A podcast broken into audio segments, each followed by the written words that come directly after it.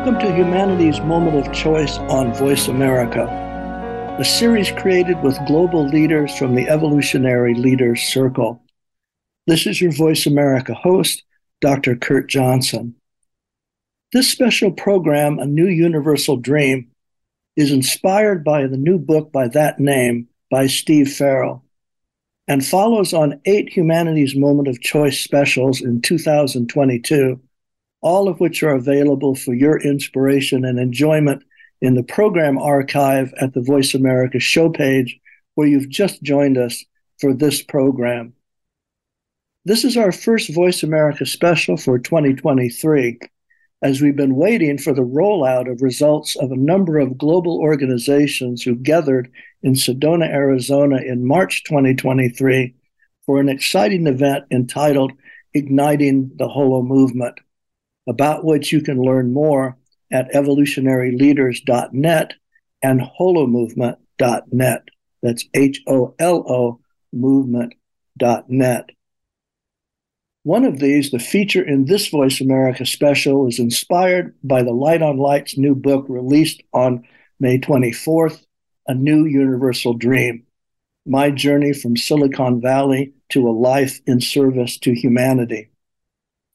The book is by Steve Farrell, who is the co founder of Humanity's Team, along with celebrated author Neale Donald Walsch, who will also be joining us. Humanity's Team today is the largest nonprofit transformative education platform in the world. So there's a lot to talk about. So we'll be joined by Steve Farrell to lead off, then Neale Donald Walsch, who also has a new book appearing, God Talk, and then Peter Matthies, founder of the Conscious Business Institute and author of a new book, Plan B, and a major partner with Steve Farrell in the important global work on conscious business.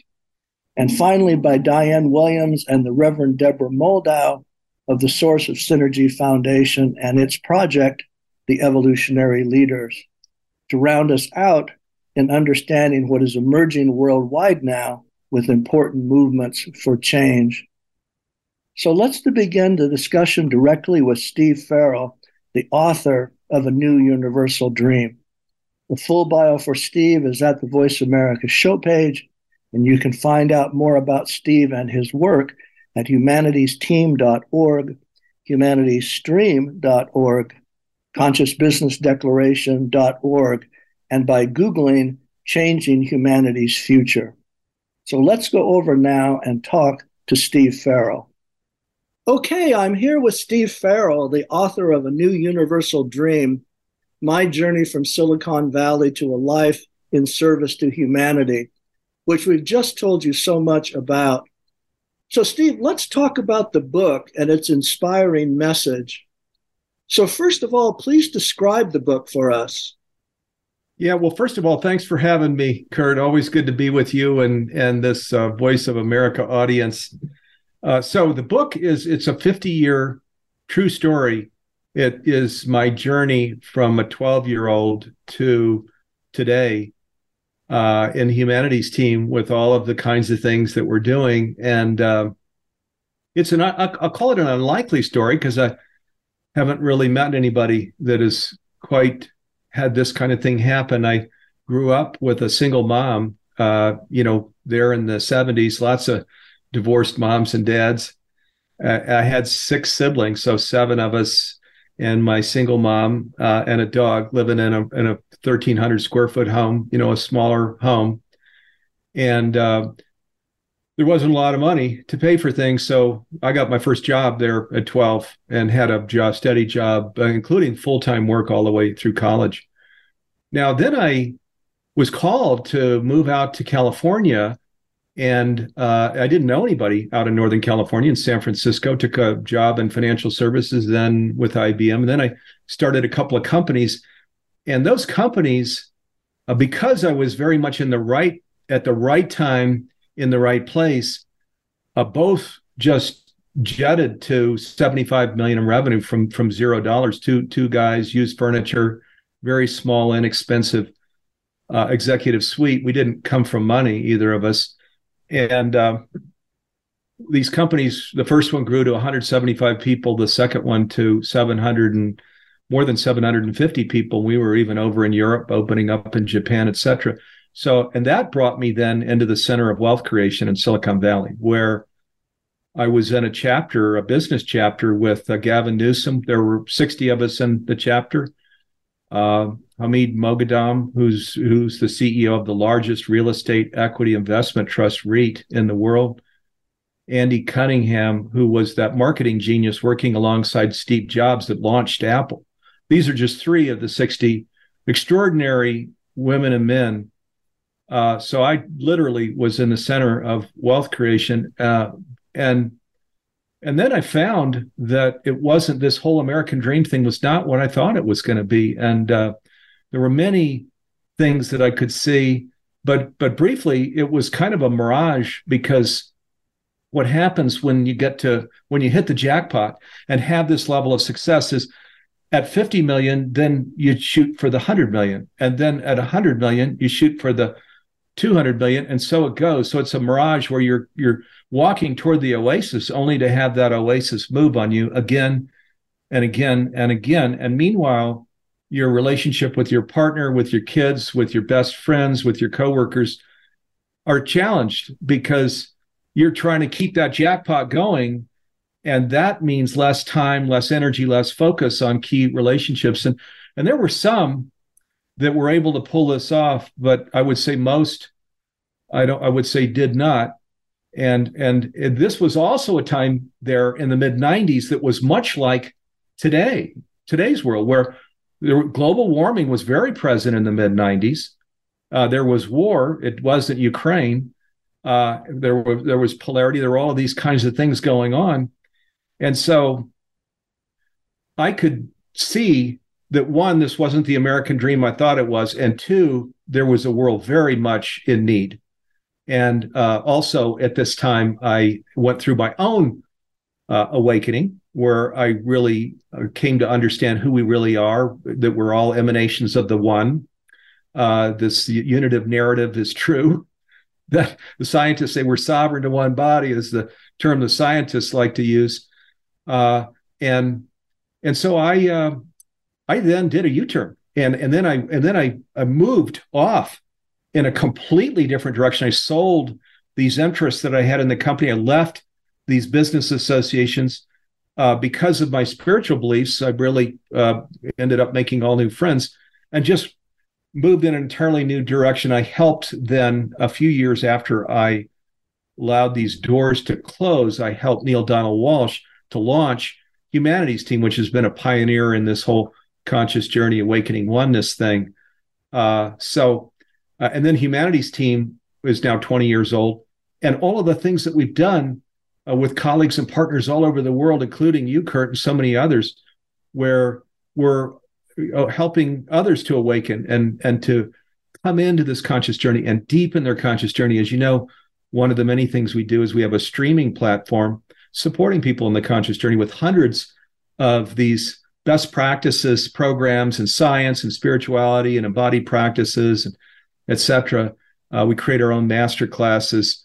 We have a one for one program. We're a nonprofit so we have a one for one program. When people subscribe to the pro, the thing called Humanity Stream Plus to the community, we gift a free program to an underserved, underprivileged individual somewhere in the world that's also on the conscious journey and just can't afford it. Even though, uh, as a nonprofit, we've brought our prices down a couple hundred dollars a year. We have a monthly price that nobody gets near.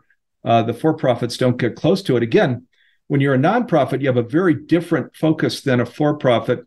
Instead of trying to get uh, that uh, propel your top line and bottom line, you know, to sell yourself, go public, etc.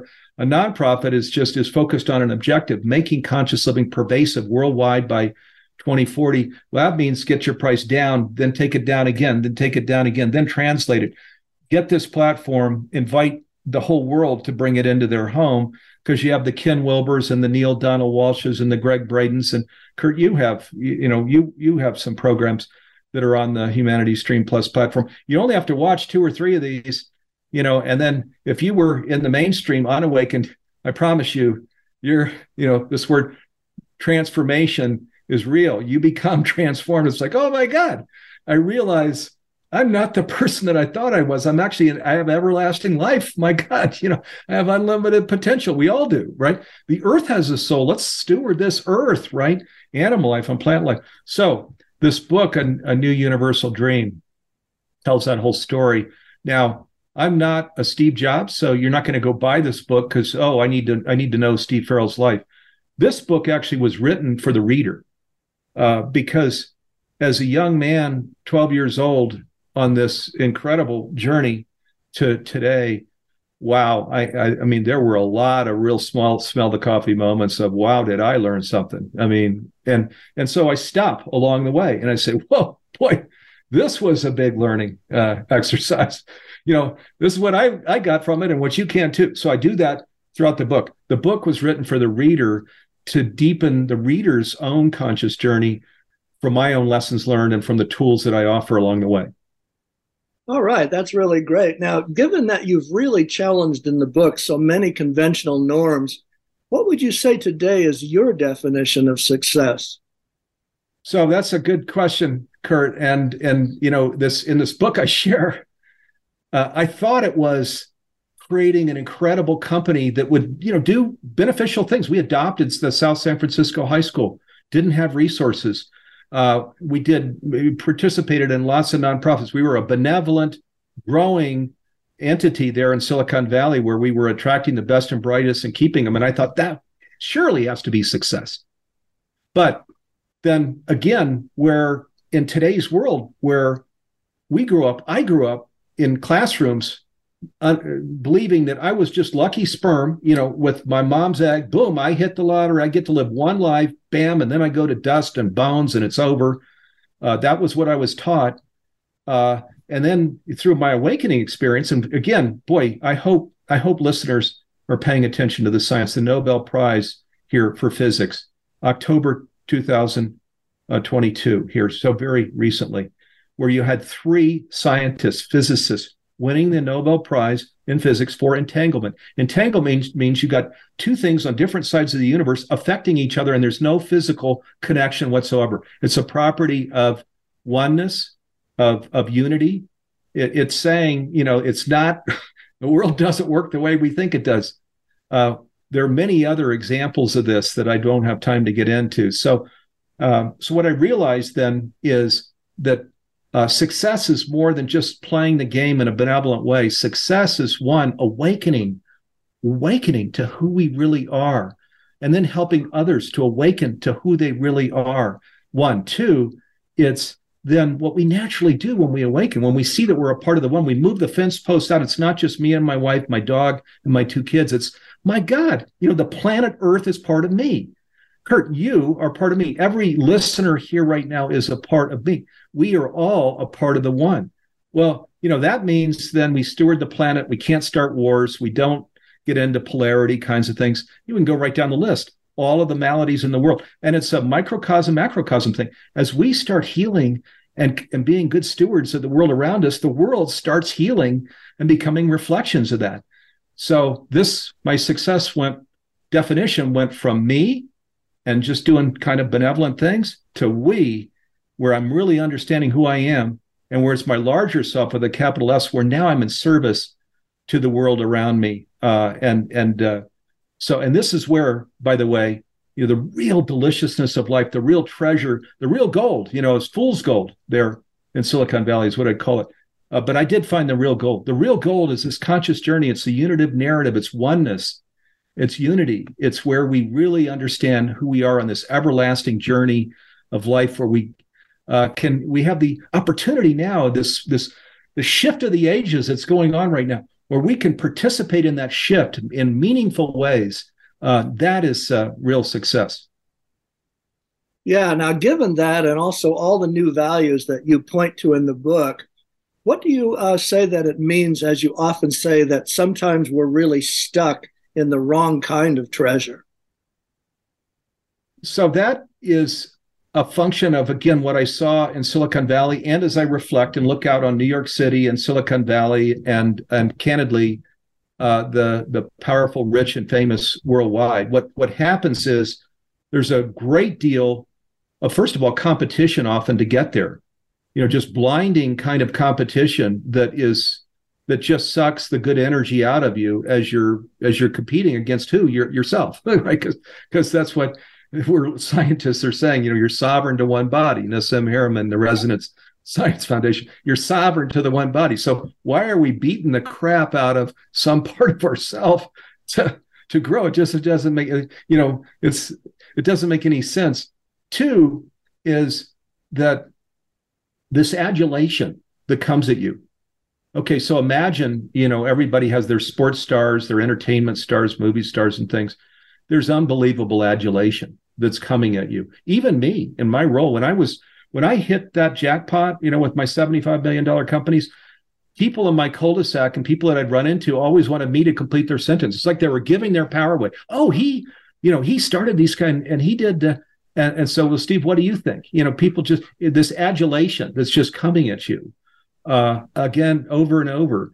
And it's hard, it's very hard in the midst of these kinds of things to really stay in this place of resonance, like even right now with nature, which I can see out my window, and the practices that I have of prayer and meditation and walking through nature, where I can stay in this place of connection of this larger one, of the self with a capital S, where I'm more in drift diving, I'm in flow, you know, with where I'm living consciously. It's very, very hard to live this way with the blinding competition and the adulation that comes at you.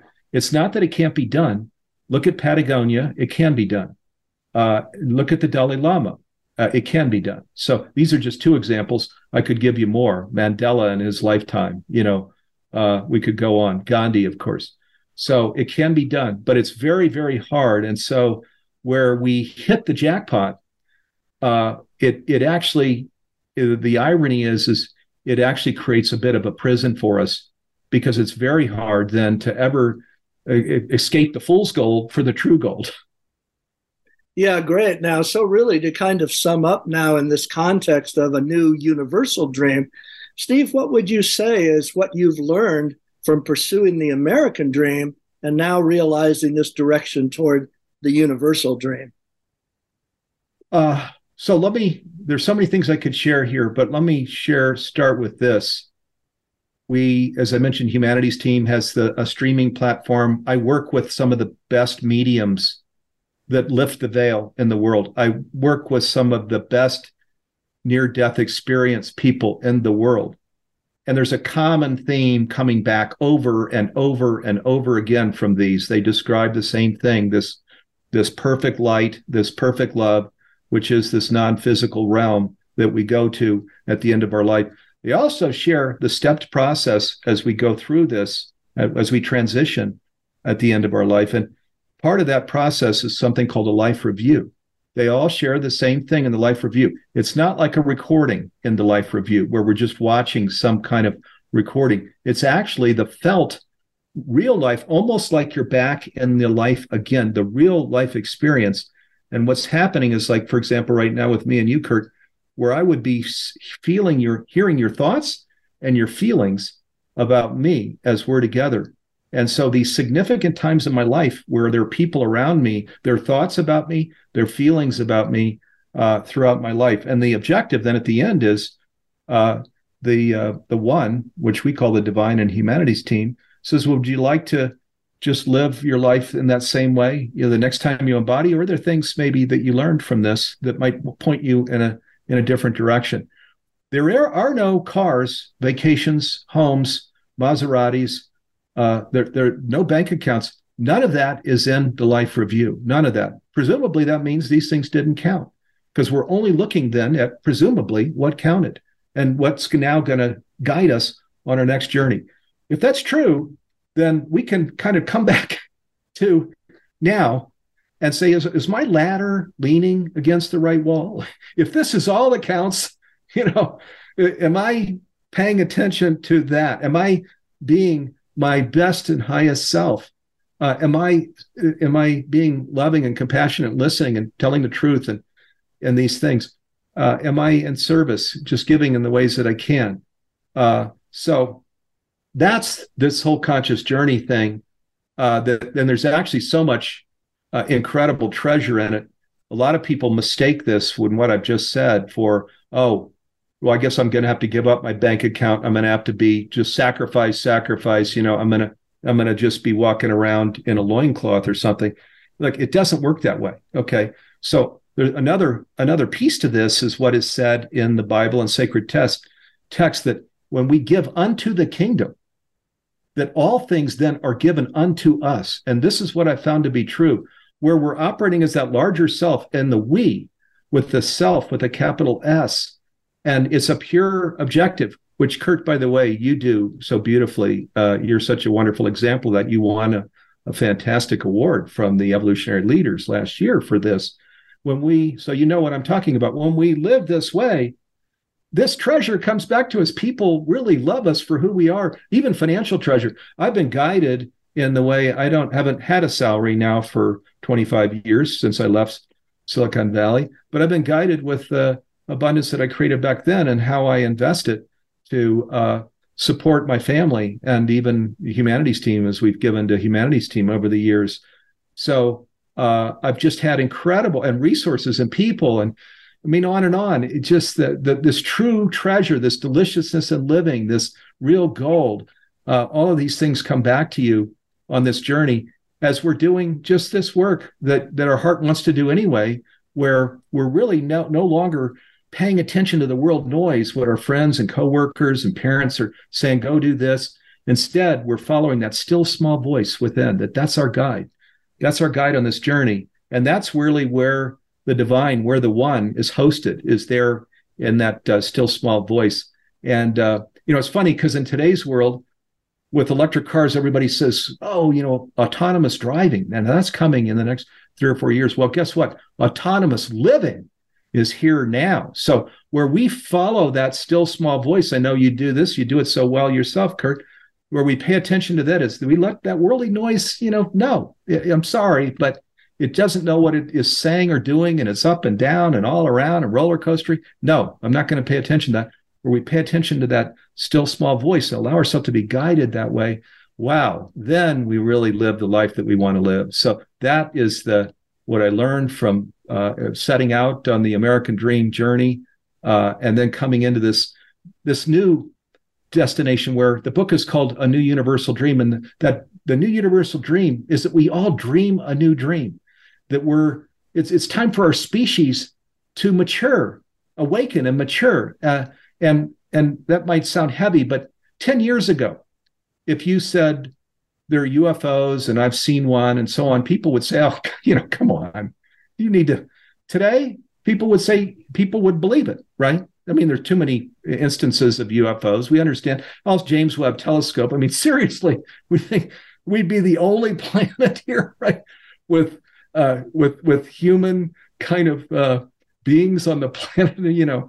So, I mean, now let's just be mature and, and say what is so. This is just one example. There are other, many other things going on here where we can be learn to raise our vibration, uh, and and then we can learn to uh, psychic abilities, so we can lift the veil ourselves, be in touch with loved ones, angels, and guides. Uh, we can be a healer. There are many practices, Reiki among them uh, where we can actually heal others. So uh, it's let's let's just mature, you know, and step into what scientists are saying is so we are one. So we have we are we have everlasting lives. We have unlimited potential. Let's let's let's step into adolescence here and then create this whole. First of all, live a delicious life, and secondly, where we hold hands and connect hearts with others all around the world, we can create this whole uh, this whole sustainable and flourishing world that we've all dreamed about and that we want to leave to our kids. Yeah, Steve, well, so inspiring. Wow. Thanks so much, Steve Farrell, for sharing the heart of your inspiring new book, A New Universal Dream. And as we said in our publisher's message in the book, we consider this to be a prototypical autobiography for our time, focusing not only on personal transformation, but also on collective transformation, a roadmap for making a difference in the world, and a guidebook for changing the future of humanity. So thanks, Steve, for sharing this first segment with us here on Voice America. And we look forward now to greeting your upcoming guests on the show and discussing with them as well A New Universal Dream. So we're going to be back for that in just a moment after this message about another book that your message has been a part of the Evolutionary Leaders multi award winning book, Our Moment of Choice Evolutionary Visions and Hope for the Future. So this short message from its publisher, Beyond Words, Simon and Schuster.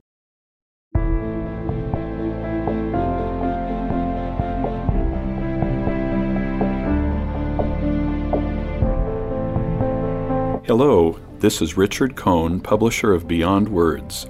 We are very honored to be partnering with Simon & Schuster and the Synergy Foundation to bring you a new thought-provoking book for these challenging times. It is called Our Moment of Choice, and it features 43 of the world's most well-known spiritual thinkers, offering practical solutions to the most pressing problems of our time from economic inequality and social injustice to climate change and spiritual disconnection. Deepak Chopra offers his thoughts on how our inherent wholeness is not a choice, while Gregg Braden suggests that we can change our world by first realizing that none of us are separate from each other. Lynn McTaggart investigates the link between altruism and self healing. Michael Bernard Beckwith, Bruce Lipton, and many others share their thoughts on moving forward in ways that expand our consciousness and benefit the global community. Our moment of choice calls on us all to be the co creators of a just, unified, peaceful, and thriving world. The time has come for all humanity to be united in purpose. This is our call to action. This is our collective moment of choice upon which our future depends. You can purchase your copy today at Amazon, Barnes & Noble, Beyond Words, or your local independent bookstore.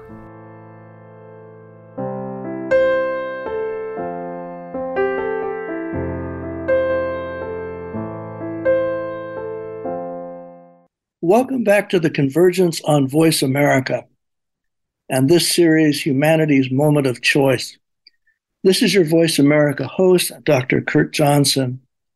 Our first guest to discuss a new universal dream with Steve is Neale Donald Walsch, the renowned author of the Conversations with God books that have been multiple New York Times bestsellers. And Neale is also the co founder with Steve of Humanity's Team. Their shared story of the founding and work of Humanity's Team being a core part of the story in Steve's new book, A New Universal Dream. The full bio for Neale Donald Walsch is at the Voice America show page. So let's go over now to Steve Farrell and Neale Donald Walsch. Okay, I'm here with Steve Farrell and Neale Donald Walsch, and they're going to be discussing the new universal dream. So, Steve, why don't I pass the baton over to you? Okay, thank you, Kurt. Uh, so, Neale, uh, as you know, you wrote the foreword for my book, A New Universal Dream, and I want to thank you for that. Uh, let's talk about the the New Universal Dream because, to a great extent, it comes straight from your Conversations with God series. The dream, of course, is to elevate consciousness here on the earth so that we live into our oneness with each other, the planet, and join with other mature beings in the universe. Do you want to talk about this briefly, and then and then I'll come in and follow you. I think that the most important message uh, in the Conversations with God books, and then, of course, in this one wonderful book that you have produced, The Universal Dream, the most important message, really, not to be overly repetitive or redundant, but the important message is that we are all one. And so the U, universal consciousness, that new consciousness that we're hoping for, is a consciousness that accepts and embraces the notion. And I don't mean just simply embracing the notion, Steve, you know, conceptually or in our mind as a as a thought, but I mean really as an action that we take or undertake actions in our life that demonstrate not simply that think, but that actually feel the oneness uh, of everything. And so the way we interact with other people, of course, the way we interact with uh, you know plants and flowers and seeds animals and pets and so forth, the way we um, interact even with apparently inanimate objects that are not really inanimate, but appear to be the illusion of the realm of the physical. The way we interact, frankly, with all of life comes from and springs from our understanding that we are all one and that what I do for you and do for it, I do for myself. And what, if, with that which I fail to do for you and fail to do for whatever other object I'm talking about, I fail to do for myself as well. And when I begin to understand how that looks in real life, Steve, when I say, okay, it's a very nice concept, but how does that how does that function? How that functions is that I would never say or seek to never say a thing to another person that I wouldn't want to hear that person saying back to me. That I wouldn't do anything in an interaction with another person that I wouldn't want to experience that person doing with or to me. And so that I really see the other person as uh, another me, as an outgrowth of me or an extension of me. You know, there was a guy, Steve, walking around the planet about 2,000 years ago who made this really very simple. He just made a simple statement do unto others as you would have it done unto you. And that's really at the basis of the idea that we are all one. Now, the one thing that most people um, are not really looking as close as closely at as I wish they would is not only that we are all one with each other, but when I receive the statement, we are all one in the Conversations with God dialogue, I was given the chance to understand that we're also talking about our relationship with the divine that we are all one includes not only everything in the physical world, but everything in the non physical world as well, including in the spiritual world, where we have an awareness that that which we call God resides, so that we are one with God as well as one with each other. When we bring that into our thinking, it really, really, really can change the way we interact with, with life itself, Steve not just with you know with other people, but with really all of life. So I do want to make that statement that we are one with everything and everyone, even as a wave is simply a singular expression of the ocean. The wave is not the ocean. No one would suggest that the wave is the totality of the ocean, but the wave is an individual arising of the ocean not something other than the ocean. And when that arising, when that individual expression is complete, the wave recedes back into the ocean whence it came to arise and express individually again on another day.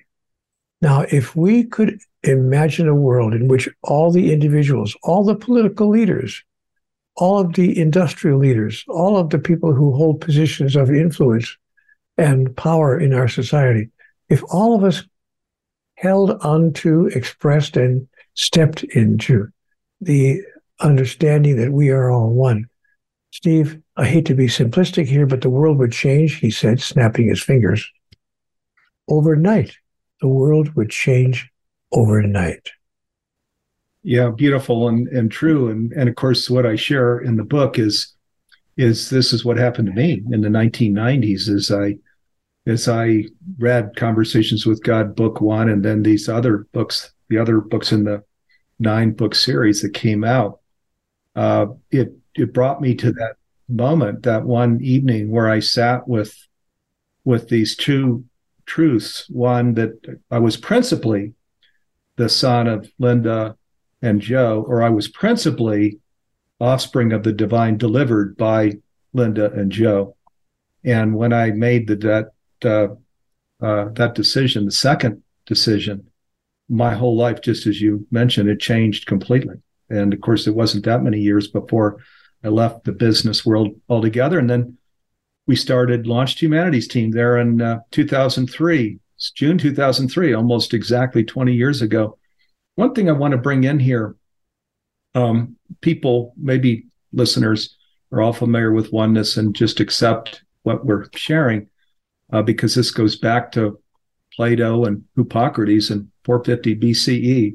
2,500 years is a long time. Maybe it's finally time to live into it. But as we know, scientists as well now are affirming that we are all one. They will use their science language, uh, but they're saying exactly the same thing. Uh, Nassim Haramein says we are sovereign to one body.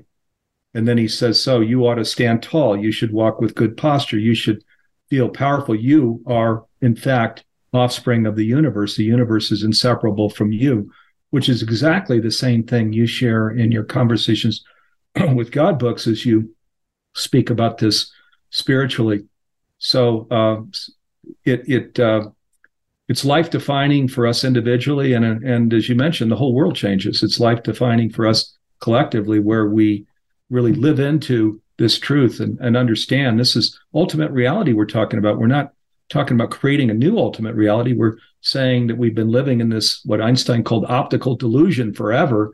And it's time we abandon that and live into into uh, the the true ultimate reality oneness. There's no separation from God, from each other, or from life. So, and what I what I love about your book, Steve, and what people will find in your book of great value is to how to move from talking about it and understanding it conceptually to applying it. Your book describes in wonderful detail, uh, even in kind of exciting detail, because it's an exciting book. Uh, you know, it's a story of a person who's out there living life, you know, doing stuff, owning a company, frankly earning, if you don't mind my saying so, a substantial amount of money for the company and so forth. And then one day waking up and saying, "Wait a minute, wait now, wait now, wait a minute." There's more going on here than meets the eye. And so your book explains not only what we're talking about in oneness, but how an average everyday human being can apply that and the kinds of changes they'll see in their life and what they can do to implement those ideas on a daily basis. That's what makes your book so valuable. It's not just a, a narrative summary of great spiritual teachings. It's a it's a story, a story of a person who lived through the awareness of this and discovered what it takes to move into the living of such an extraordinary teaching. So thank you for your transparency, for your willing willingness to lose your privacy at some level to tell your story so that we can all get it at the ground level. Yeah, well, thank you for that, Neale. And and as you know, you played a huge role with this book coming in and helping with it uh, from beginning to end. Thank you for that. One of the things we decided to do, of course, here in with this book is to just stop along the way and during this 50 year journey and to say, oops, you know, didn't quite get this right. This is what I learned uh, from this experience and what you can too. So, in many ways, this book actually was written more for, for the reader uh, because the conscious journey, especially during certain parts, including the beginning, where we come out to family and coworkers and friends and say, you know, we are all one. We're all one with God, each other, and all of life. Today, actually, that's not such a uh, uh, a hard thing to share. Uh, it was 20 years ago when we started Humanity's Team, but uh, so there are these arduous moments on the path, and we uh, I speak to them in the hopes that there might be a lesson learned, a tool, uh, something that might be of assistance to people that are on this conscious journey. So, Neale, I'm gonna I'm gonna segue over now to this other uh, uh, huge initiative. I talk about this in the book at length, uh, and it's this uh, initiative called Changing Humanity's Future. And of course, you and Humanity's Team, the Conversations with God Foundation, many friends, uh, Kurt, Michael Bernard Beckwith. I could go on. There's so many that have come in to join with us here, but Let's uh, share a little bit about the Changing Humanity's Future initiative that I discuss in the book, why we uh, launched it and what we hope to do with it. Well, uh, I know why I'm happy that Humanity's Team launched it. It's because it's very clear that while one person could, in fact, affect the world in an extraordinary way that begins to shift our consciousness, if two people did it, now we're really talking about something. If four people did it, now we're with a capital R really talking about something. And if 400 people did it, to say nothing of 4,000, now we are approaching what we call, in so, so social terms, critical mass. And that's what the undertaking is. The undertaking of Humanity's Team with this initiative is to change an idea into an opportunity for advancement for the entire species by simply multiplying the number of people who choose to not only step into the living of this idea, but into the sharing of it in every way by modeling it, by demonstrating it, by speaking of it, and by talking to others about it. Now, it takes an idea hero to do that, you know, Steve. It's not every person who's willing to step into that kind of a role. You have to raise your hand and say, I will be an idea hero. That is, and an idea hero is somebody who puts an idea out there who she knows or he knows ahead of time that some people will not either get, they'll not understand, or they may flat out disagree with it. But we put the idea out there anyway. Galileo was such an idea hero when he said, Hey, you know what? I, I, I, really believe that the earth revolves around the sun. And at the time, they condemned him because the understanding was the sun revolves around the earth. Without getting into the theology of all that, what I know is that Galileo said, No, actually, the earth revolves around the sun. So they put the man under house arrest for the rest of his life, but he would not stand down from his idea. He was a real idea hero. And I bring the idea up of that heroism because, you know, all of us have the chance now to step into it to say, this is what we believe. We are all one with each other, with every other aspect of life the trees, the garden outside, you know, the grass. I mean, uh, really, truly, the universe, we're one with everything. And to repeat, we are one with God. And there will be some people who will say, Oh, what are you on? What are you smoking? What are you taking? What's go what's going on with you? But we get to say, folks, friends, loved ones, if we stepped into this idea and the living of it, we would change the world and end the world's suffering virtually overnight. Steve, I'm sorry to have to tell you this, but right now 653 children are dying on this planet every hour of starvation. Of starvation while we throw away enough food in the restaurants of Los Angeles, Paris, and and and, and you know, and, and Tokyo, to feed an entire village of desperate people for a week. So how how can we be a civilization that allows 600 of our children to die of starvation of all things every hour on this planet? These and other challenges and other problems are things we can solve if we simply decide, you know what? I am you, and you are a part of me, and we are together in the experience called life lived. That's what this initiative is about. And that's why I'm happy that Humanity's team has launched this initiative because it's about uh, applying the multiplier effect. Let's multiply the number of people who agree and who agree to share this idea by modeling it and by talking of it with everyone whose life they touched.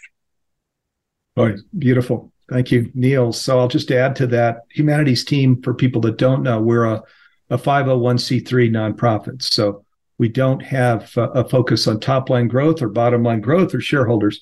Our whole focus is actually to make what we're calling conscious living, living in oneness or unity consciousness or the new spirituality. There are many different terms we could use here. They all are re- talking about the same thing, where we're living into ultimate reality as uh, that we're discussing here. Uh, because when we do live into uh, live live consciously, live into oneness, etc., uh, then we're a force for good. This whole uh, connection equals responsibility equals positive action thing kicks in. It's what mature people do. We see our connection. We become responsible. We uh, we we come into positive action. And when we do that all together, even a small percentage, four, five, six, seven percent, you know, this whole tipping point thing, and then boom, uh, we we tip. And this initiative says that we make conscious living pervasive worldwide by 2040. Okay, 17 years from now. And and the other thing I just want to come in with here is the context of this. As we know in today's world, many of the people that I talk to, probably that we all talk to, uh, are experiencing some anxiety, some even depression. Uh, many that would say they feel disempowered right now. And this is our moment where this great shift of the ages, this pivot, uh, is occurring, and we're well into it. And so we, we, need everybody on deck. So I'm sure anybody that's listening now uh, is is listening for a reason. You were brought here. You, know, you are probably one of those that is to where we're taking our awareness, our understanding of oneness, of unity consciousness, of conscious living, and we say it's true. So it was what what value is there in understanding something that we don't live into? So the whole idea here is we live into it, we embody it, we express it. And what we noticed when we when we launched this initiative, and it was part of our reason for launching it, is we we're in many conversations. I'm guessing you too, listeners, where there's this uh, spiral down kind of conversation going on of oh my gosh, you know, now you know there's the smoke here in Boulder is now four years old. It's coming in from the west. This global uh, warming thing seems to be getting worse. We lost a thousand homes in Boulder, and this war over in the Ukraine could turn into World War III, and it keeps going. You, you, I'm sure, are in these conversations. You know what this narrative is, uh, and often there's nobody standing up that's saying, "Yes, I know. I'm clear on these things that are going on, but." Look at how far into this conscious living thing we are and where it takes us, creating a sustainable and flourishing planet for humankind and the whole planet, for gosh sakes. Uh, so that's what we're inviting. Neale was bringing this in. We're inviting you to to uh, connect with this, to own this initiative, to embody this initiative, to be the voice for it, to be the expression for it. Uh, and you can learn more about uh, the initiative at changinghumanity'sfuture.org, uh, org, changinghumanity'sfuture.org.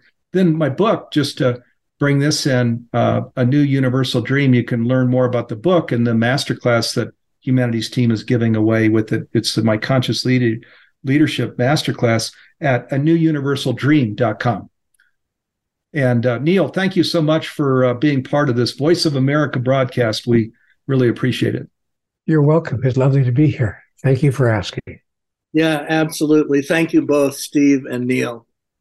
Well, with that fascinating background from Steve Farrell and Neale Donald Walsch, Let's move now to Steve talking with Peter Matthies, founder of the Conscious Business Institute, author of a forthcoming book, Plan B, and a partner with Steve and with the Conscious Business Synergy Circle of the evolutionary leaders of so many initiatives and events, including the Conscious Business Declaration, the online Conscious Business Summit, the Conscious Business Magazine publication, and several specials here with us on Voice America, which have included Paul Polman, the founder of Unilever, Rinaldo Brutoco and Deepak Chopra from Just Capital, and so many others.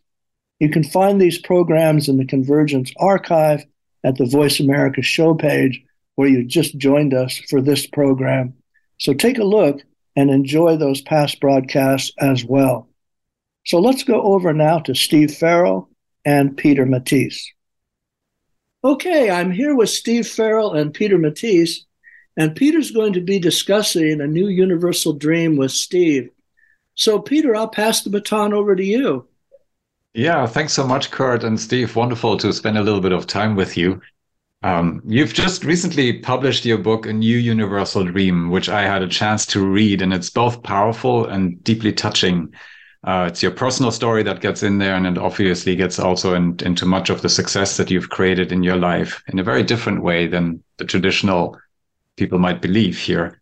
Um, my first question is why did you dedicate your time to writing this book and why now? Yeah, thank you, Peter. And it's really good to be here with you. And uh, thank you also, Kurt.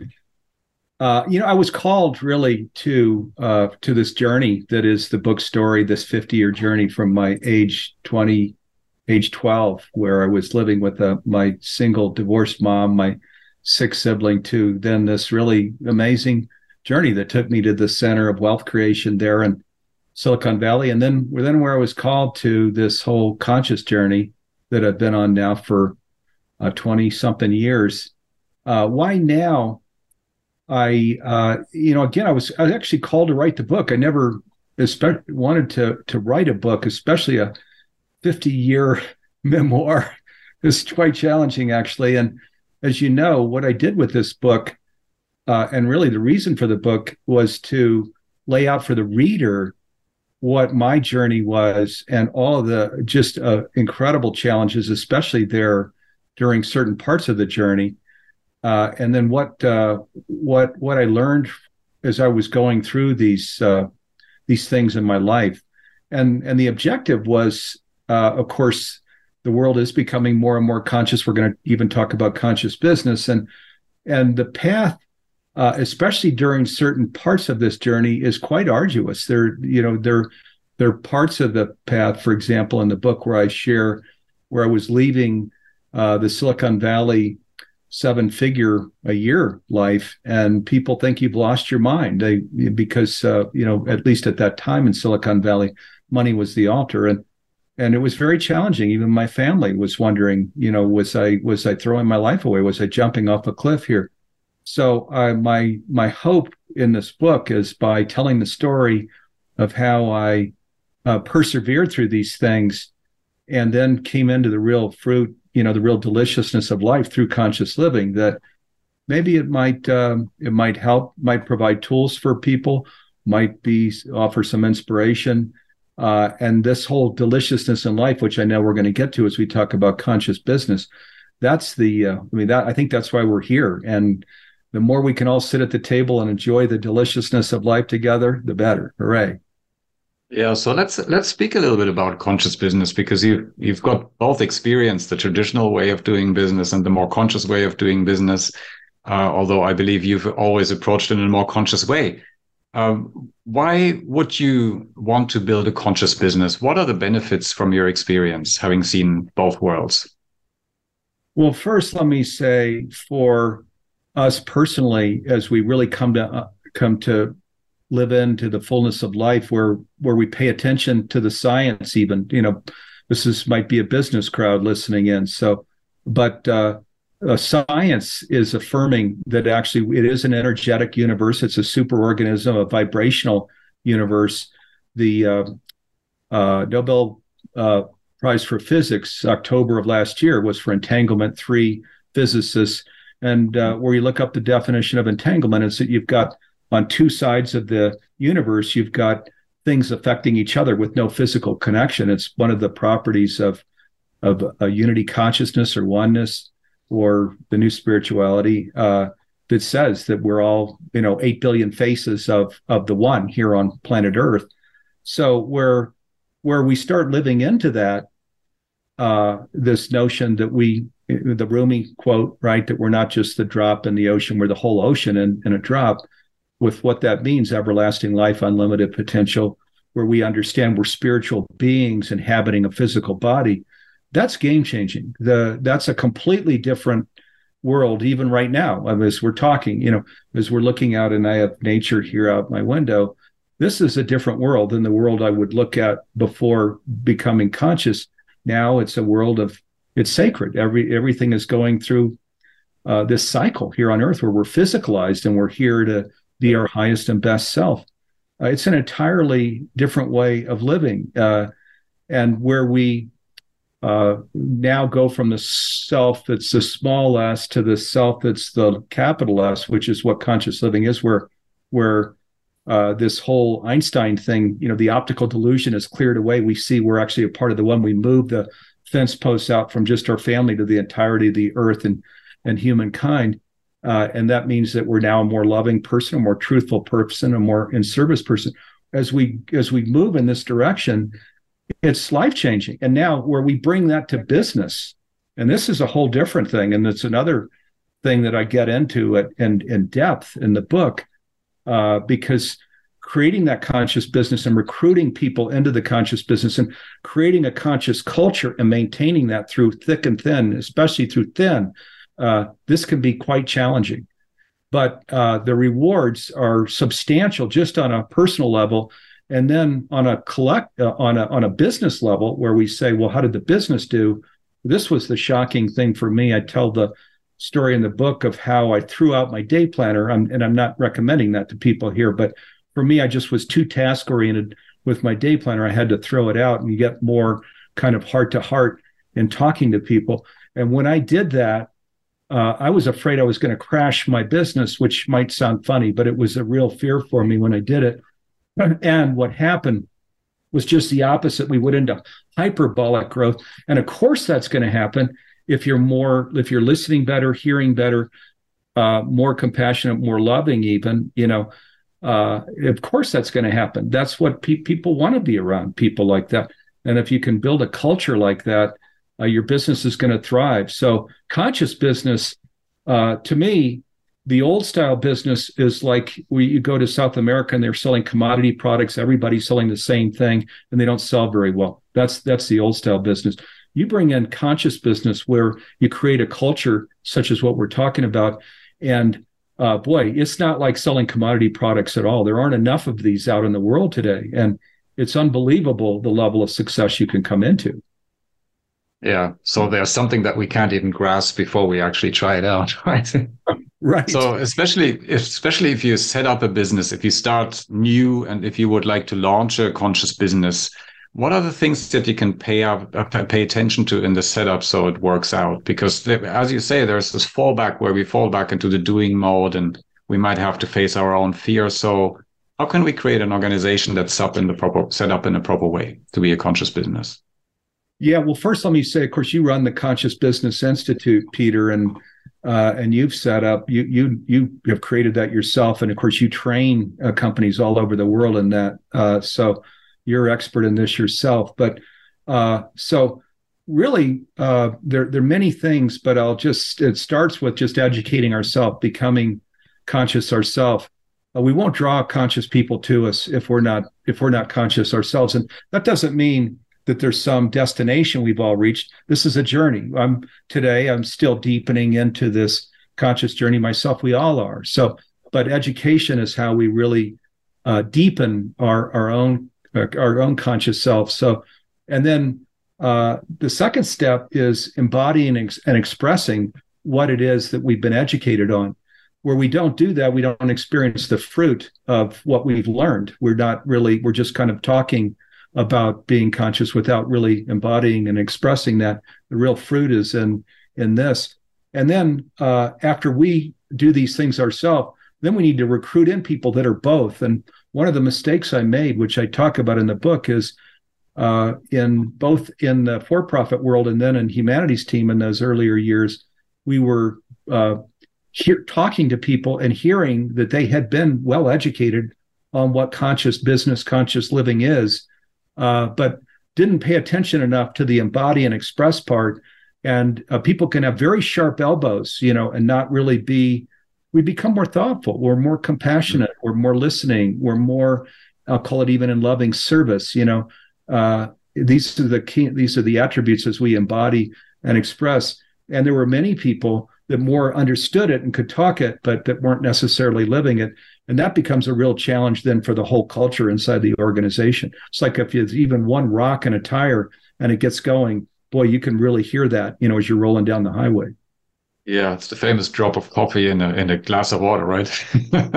right. Um, so you're speaking about recruiting. I'm really curious about how do you recruit people uh, that say they're conscious, but you might find out two months later or three months later that it hasn't really been embodied is there a way to recruit them and find out from the get go?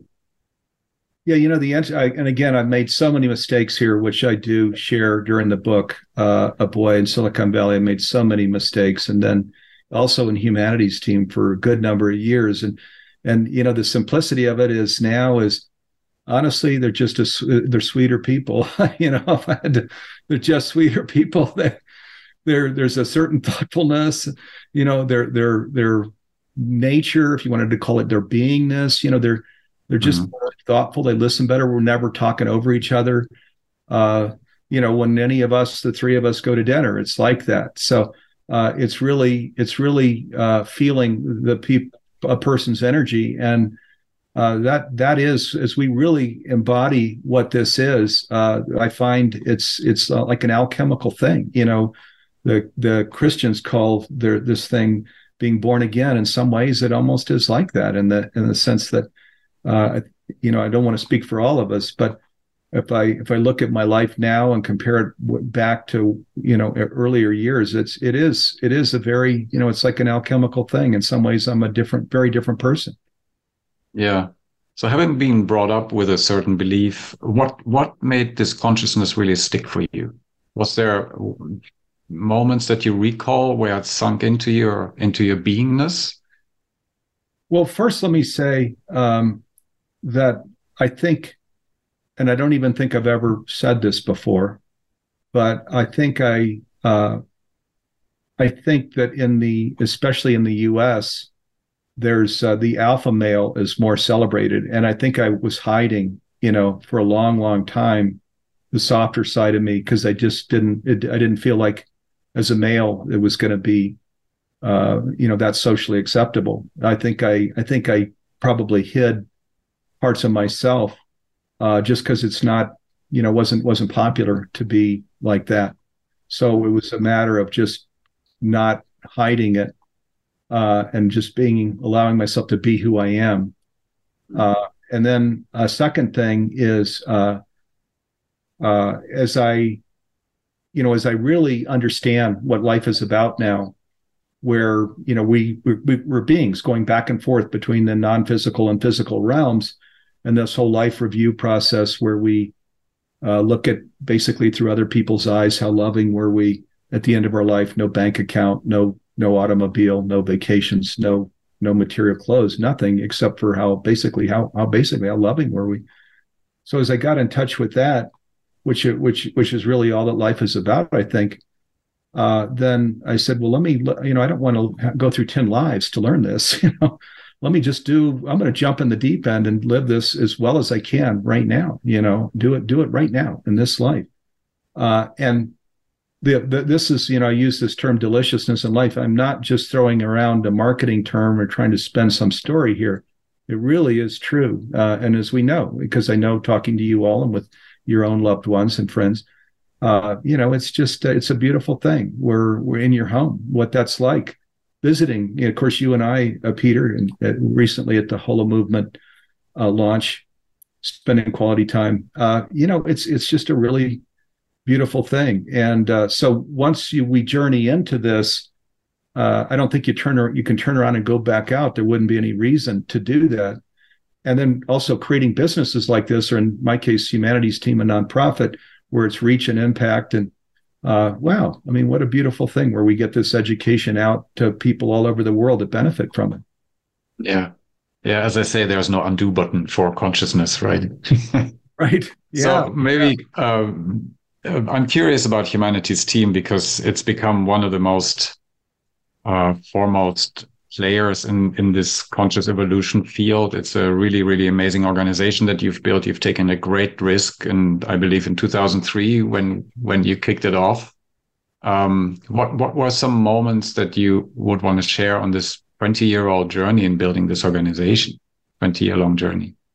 Well, that uh, planning session in 2003 there at Neale's home in uh, Ashland, Oregon, there were about 20 of us and Neale shared uh, which coming from the conversations with God books, there now are nine. Is this whole cosmology is what it's called is closed out, and with the ninth book, um, of course the the the series is about this you know benevolent, not malevolent um, deity or God or divine that is is really pure love. It's a very different um, God than I grew up in with from the Catholic Church, where I was an altar boy in my younger years.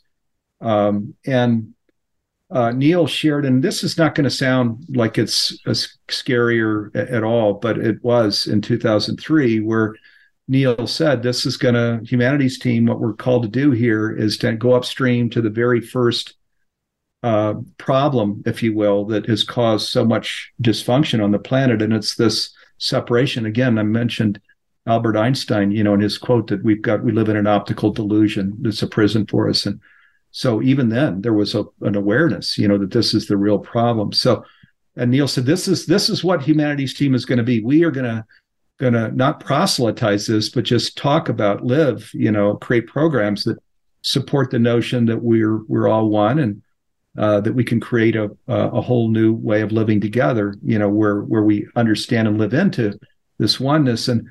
And it was a scary thing, honestly. Uh, he the session opened on a Saturday a bunch of people didn't come back Sunday, um, and I could understand why because by that point I'd lost actually most of my friends and business associates because I was already well down uh, the path of telling I'd left business already, you know, and said for spiritual reasons and things. But but I knew that uh, my my number of friends would would skinny down even more when I said this is what I'm going to do. You know, uh, but I I was called to it. I knew I was supposed to. This was what I was to do, and uh, so I I was the one actually of the twenty that then with Neale launched Humanity's Team there in June 2003, Wilsonville, Oregon, uh, and off we went. And it was it was very. You were with us, Peter, in those early days. You were the international humanity's team. I was the domestic in the very early days.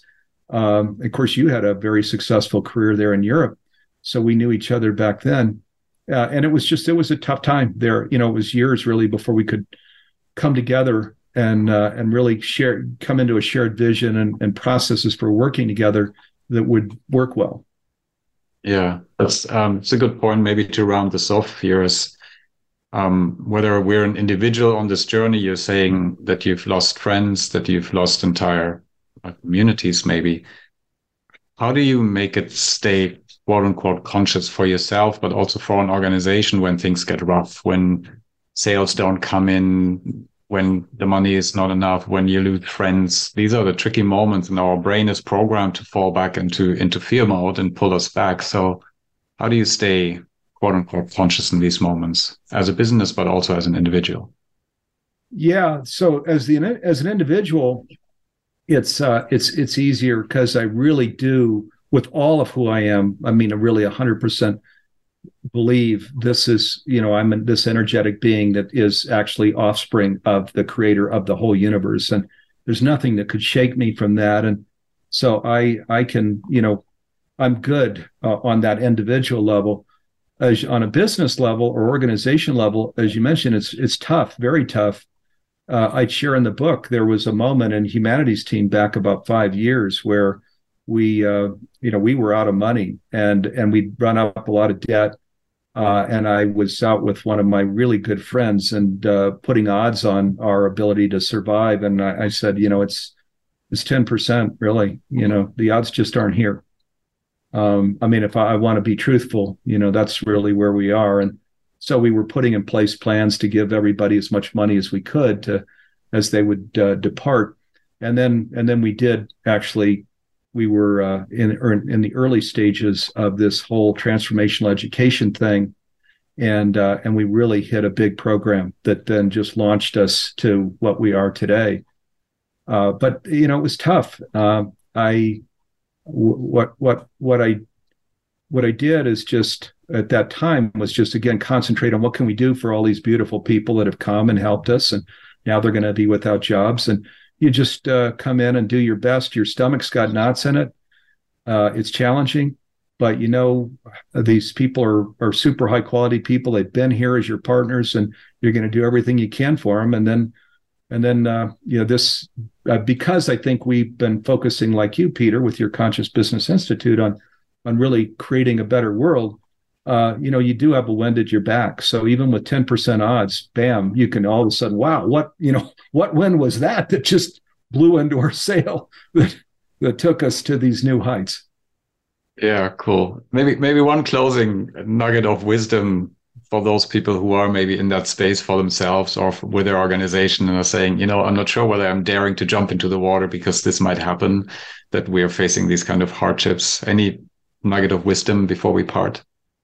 Yeah, just uh, know what the three of us know, which is, uh, boy, you know, this really is this is the real treasure. It's it's not the fool's gold; it's the real gold. It's the deliciousness in life. When we go to when we go back to the non-physical realm after doing the things that we're doing here now in this moment, when uh, we're in this big pivot, this big shift, uh, we're going to feel uh, fantastic for whatever role we might play in this pivot or shift. And then to to, to listeners, I would just say, uh, just in in the fullness of conscious living, I say this that that each of you, you know, are sons and daughters of the creator of the entire universe. And in my belief, you were actually sent. You you decided to come here. You you came here to be a leader in this shift in this in this whole uh, pivot into a new way of living you wouldn't be here otherwise. And we're just right at the midpoint. Now is when we, we need to lean in, we need to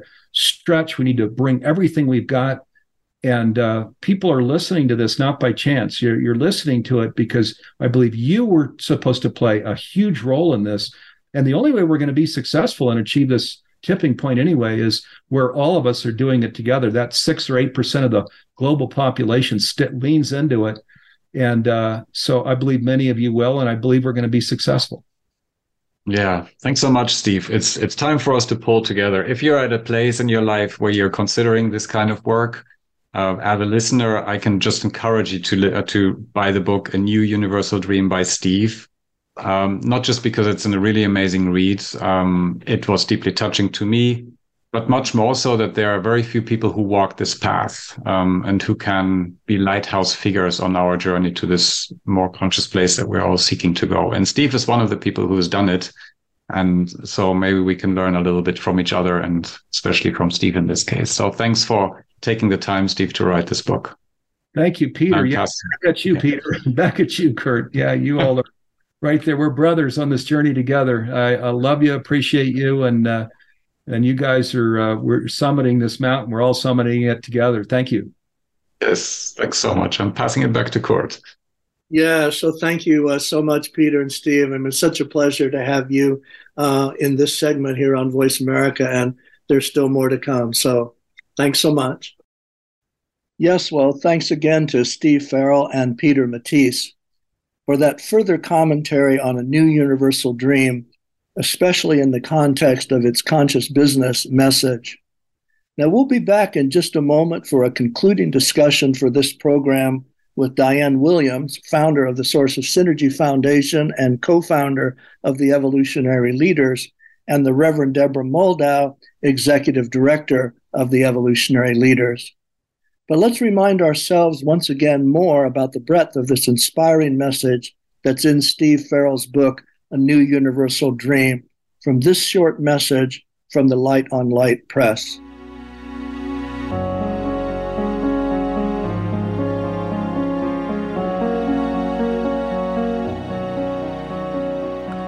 Hello, my name is Karuna, media host for the Light on Light Press. We'd like to tell you about our new book by Steve Farrell, A New Universal Dream my journey from Silicon Valley to a life and service to humanity. With its foreword by Neale Donald Walsch, the celebrated author of The Conversations with God. A new universal dream is now available from booksellers all around the world. In this inspiring book on leadership and conscious living, Steve Farrell recounts how, from a pinnacle of Silicon Valley business success, he pivoted to lead Humanity's Team, a global nonprofit helping people everywhere awaken to our interconnectedness and shared purpose on this planet. In the book, he shares his five decade journey from the American dream to a life modeling personal well being and conscious leadership.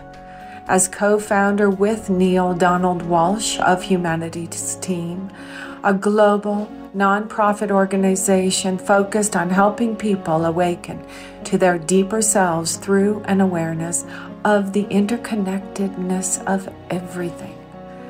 Today, Humanity's team has some 700,000 friends in over 150 countries, and their celebrated projects include Conscious Business Declaration, Conscious Business Change Agent Certification, the popular annual Global Oneness Day, and online programming of all kinds across the realm of transformational education.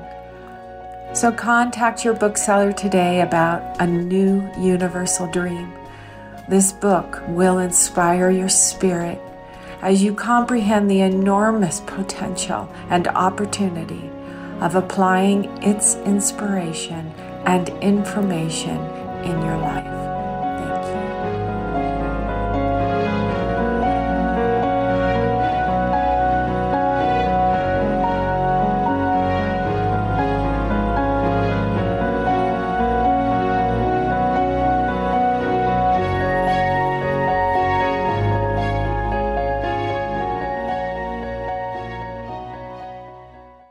Welcome back to the Convergence on Voice America and this series, Humanity's Moment of Choice.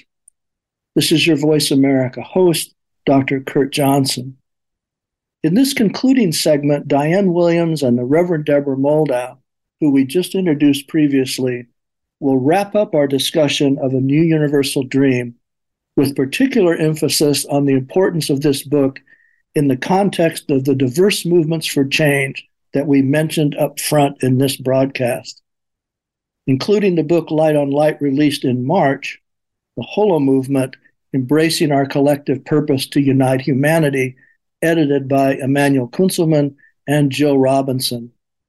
And the book Light on Light, released in April, concerning the upshift movement. Ervin Laszlo's new book, The Survival Imperative Upshifting to Conscious Evolution, and coming in the fall of 2023, The Great Upshift Toward Peace and Harmony on Earth, edited by Ervin Laszlo and David Lorimer. And along with these movements, of course, is the Changing Humanity's Future initiative of Steve Farrell and Neale Donald Walsch's Humanity's team that we just told you about. And additional books from Light on Light as well A New Story of Wholeness by Dr. Robert Atkinson, Global Unitive Healing by Dr. Elena Mustakova, and Science, Being, and Becoming by Dr. Paul J. Mills. Two of these have won the prestigious Nautilus Award, and you can find them all at lightonlight.us. That's lightonlight.us. So there's a lot happening in the world, and it's inspiring. And centering on that word is how we're going to wrap up so let's go over now to Diane Williams and the Reverend Deborah Moldow. Full bios for both of them are at the Voice America show page. So I'm here with Diane Williams, founder of the Source of Synergy Foundation and co founder of the Evolutionary Leaders, and the Reverend Deborah Moldow, director of the Evolutionary Leaders Circle. Now, in the context of a new universal dream, and all the emergent global initiatives and movements that we've been speaking of, both of them have recently been a part of the Igniting the Holomovement event held in Arizona in March and helping ignite the emergence of what you can all see at holomovement.net. That's H O L O movement.net. And you can find out more about the evolutionary leaders at evolutionaryleaders.net and the Source of Synergy Foundation at sourceofsynergy.org. And of course, Steve Farrell was also there, not only in his individual capacity from Humanity's team, but also as one of the primary innovators of the Evolutionary Leaders Conscious Business Synergy Circle, which has co created such initiatives as the Conscious Business Summit and Conscious Business Magazine. Now, to our listeners, if you thumb through all our past specials here at the Convergence on Voice America, you'll see past specials still available for your listening on all of these important themes, from conscious business to all kinds of world change initiatives and movements. Thousands of listeners have joined us for those programs, so take a look at the archive here at the Convergence show page where you just joined us for this program. We usually get about 500 browsers a month, so take advantage of that. So, Deborah and Diane, in the context of Steve Farrell's A New Universal Dream and the evolutionary leaders, our moment of choice, evolutionary visions, and hope for the future, we have quite a plateful of themes and causes. So, why don't each of you take a turn and, in that context, tell us First, what is really inspiring you today in this challenged but promising world? And secondly, what do you think are the priority challenges that we need to meet planet wide as a species and how these might be best addressed? And if love and caring come up a lot, none of us will be surprised. I know it's a big plateful, but that is also the nature of the work that both of you do. So, can each of you take a turn on that, each for a few minutes? So, let's start with Diane. Thank you so much, uh, Kurt, for inviting me as a representative of the Source of Synergy Foundation to be part of this important series. So, what is inspiring me is that people are coming together more and more in synergy to address the world's global challenges through various networks, movements, volunteering together through campaigns like the Climate Action Campaign that many young people are spearheading. And I think it's so impressive how they are engaging with such passion and commitment and look at how they made environmental protection a priority through their activism and community service. And they are inspiring us with their determination to challenge the status quo and do all that they can to shift all paradigms as all of our precious ecosystems and so that they could be protected and life as we know it on planet Earth can continue. So, in terms of priority challenges we need to meet planet wide as a species and how these might be best addressed, I think Steve Farrell addresses a big challenge that many of us have faced or are currently facing in his inspiring book, A New Universal Dream My Journey from Silicon Valley to a Life in Service to Humanity, which is a crisis of meaning. And this is one of the biggest challenges humanity faces at this point in time but it's also the biggest hope for our planet as these crises are often um, turning points, the wake up call that we need to step more fully into our life's mission. And let's take Steve's example. He co founded two very successful companies in Silicon Valley and achieved financial and business success. But he knew in his heart that something was missing and began to ask probably the most important questions anyone can ask and seek for answers, like why am I here? What is truly possible to accomplish in life? Who am I in relationship to the rest of humanity and the earth? So, individual and collective crises of meaning really give us the opportunity to get in touch with who we are, what our values are, and how we wish to use our precious time and energy while on earth. And they also help us to reevaluate and plan our choices, actions, and direction more consciously in order to lead a life of greater meaning and purpose, and one that will make a contribution to the greater good. And this clarity of choice regarding our direction in terms of what next is one of the main ways we will begin to make real progress with our world's greatest social challenges. And in Steve's case, he knew in his heart and soul that he was part of a team that included the whole of humanity, humanity's team, that would help people awaken to our oneness with everything in the universe. And humanity's team also focuses on another major crisis humanity is facing, and that's our human identity crisis. Steve knew he had to support people in understanding the truth of who we really are and our inherent capacities, such as our imagination and creativity, to make the changes we need to live in a more kind and thriving world and to make conscious living pervasive by living every day from a place of love, compassion, and awareness. So humanity has reached its moment of choice. At this choice point, is crucial that we ask ourselves and gain clarity on the most significant ways we can each make a contribution to the greater good, not only through our long term hopes and dreams, but in every moment. And that could show up in how we treat a stranger, through our buying choices, through joining with others that share the same dream. There are so many ways that we can make an impact at humanity's moment of choice. So living a life of purpose, kindness, and meaning is the greatest gift we can give ourselves, our community, and our world at large right now. Thank you. Now, Diane, well, thank you so much. And thank you for everything that you do at the Source of Synergy Foundation and with the Evolutionary Leaders Circle. So, Deborah, Thank you, Kurt. And thank you, Diane, for those beautiful and inspiring words. Uh, one of the things inspiring me in today's world is Steve Farrell's work through Humanity's Team, dedicating it to changing humanity's future through conscious community and transformational education, both of which are so sorely needed in our troubled times. Steve's new book, A Universal Dream, tells the inspiring story of how a businessman at the top of his game risked his success to follow the inner voice of his intuition, or you might call it his higher self, to pursue a different dream. And he harnessed all the skills he'd learned as a CEO to, first of all, introduce audiences around the world to Neale Donald Walsch's pioneer works in the Conversations with God series, uh, teaching them to follow their own inner voice of the divine expressing within each person.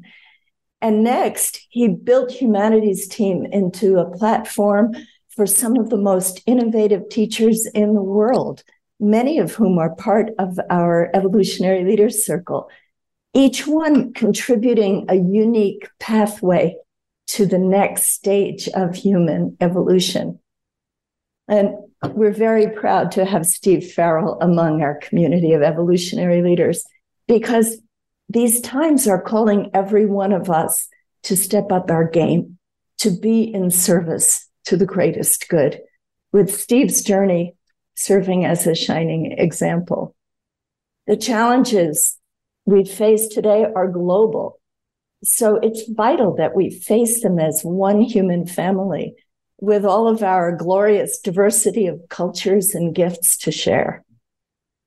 The systems that we humans built to give us more abundance, more connection, and more opportunity have been miracles indeed.